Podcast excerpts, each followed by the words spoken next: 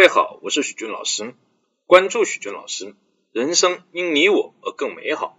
有听友来提问，他上小学二年级的孩子呢，现在非常害怕呢，回到学校去，为什么呢？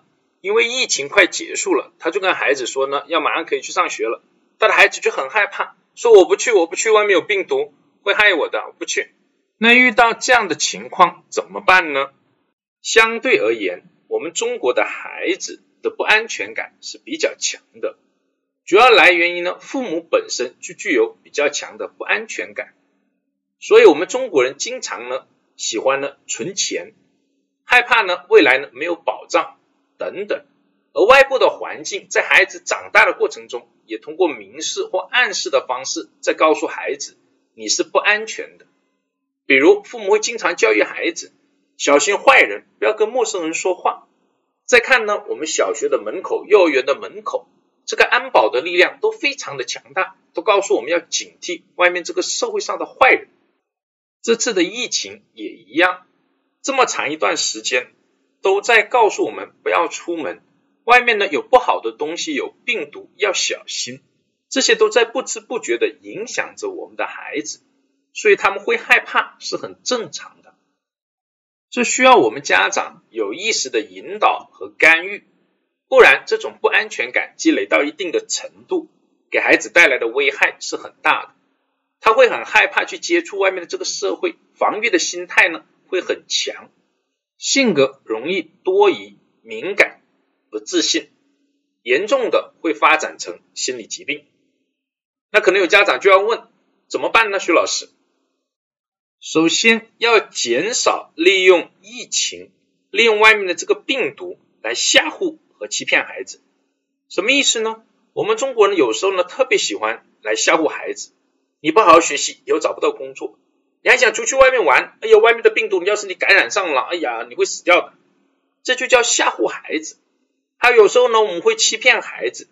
又比如说，为了哄孩子去上学，哎呀，外面的已经好了，哎呀，没有病毒了，你去上学吧。但是孩子他自己也知道，比如说他到外面去，通过看新闻、看各种各样的线上的信息，他也知道现在这个疫情还没有过。一旦发现你骗他了，他的这种不安全感就会呢快速的上升。相反，我会更建议呢各位家长呢跟孩子哦客观的聊聊本次的疫情，让他呢从不同的角度去看待呢这个疫情，这对孩子未来的成长呢是有好处的。第二个。要问清楚孩子害怕的真实想法，我们很容易呢用我们的思维来带入孩子的思维。事实上，有时候孩子说我害怕去上学是因为外面的病毒哦，他这个逻辑哦，并不是我们成人想的，是由于呢这个病毒使我们生病了，我们就死掉了。他有时候呢，孩子有自己一些真实的想法在里面，搞清楚有助于我们来帮助他呢减轻疫情的害怕。就比如说，有个幼儿园的小女孩问她的妈妈：“我是从哪里来的？”妈妈一下子就很紧张，哎呦，这是不是要跟孩子呢讲点的这种生理卫生的知识？因此呢，找来黑板，又找了很多很多的资料，跟孩子解释了啊，你是爸爸跟妈妈相爱以后，精子跟卵子结合，然后怎么这样，怎么怎么样，然后就把你呢生出来了。孩子就听不明白，就反问妈妈：“妈妈，我到底是怎么来的？我们班的小花呢，是从四川来的。”那我到底是从哪来的呀？你们看，这就叫做呢，用我们成人的思维带入了孩子的思维，并没有了解孩子真实的想法。如果孩子呢，由于害怕哦，他说不出来，或说的呢支支吾吾的，那么还有另外一种方法，就是让孩子呢，把他心里面害怕的东西画下来，通过他画的画来了解他内心害怕的真实的东西。第三点。是作为父母，我们首先要淡定。你自己害怕的要死，你又偏偏告诉孩子：“哎呀，你不要怕，不要怕，外面没什么的。”我们孩子的安全感很大一部分是来源于我们的父母的。你都这么害怕，你的孩子当然也容易受你的一个感染，也容易呢害怕了。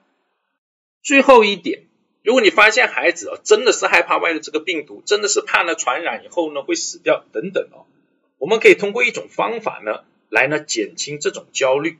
这种方法呢，叫游戏法，或者也叫角色扮演法。游戏设计的原则是要让他对外面的这个疫情这个病毒建立游戏的心态和优势的心理。比如玩这样一个游戏，宝宝，你现在是超人，地球呢爆发了一场呢这个疾病，有这样一个病毒，在这里你要拿一个在家里呢他不害怕的东西，因为他不害怕，所以他具有优势的心理，让他呢踩着这个东西，打着这个东西，告诉他呢。你现在呢？为了救全世界的人类，你去战胜他，去揍他，哎呀，去打他，最后呢，战胜他了，然后你拯救了全世界的人类，你好棒！这种类型的游戏玩多次也可以改变这个场景。总体而言，他去战胜了病毒。经过多次的游戏以后呢，他对外面的这个疫情慢慢就有了游戏的心态和优势的心理，他的害怕感呢就会降低。帮助他更好的回到学校里去，这些就是我们说的，在这次疫情快结束的时候，来帮助孩子减轻对疫情的害怕，对外面这个病毒的害怕，更好的回到学校的措施，包括呢，减少吓唬和欺骗孩子，问清孩子害怕的真实想法。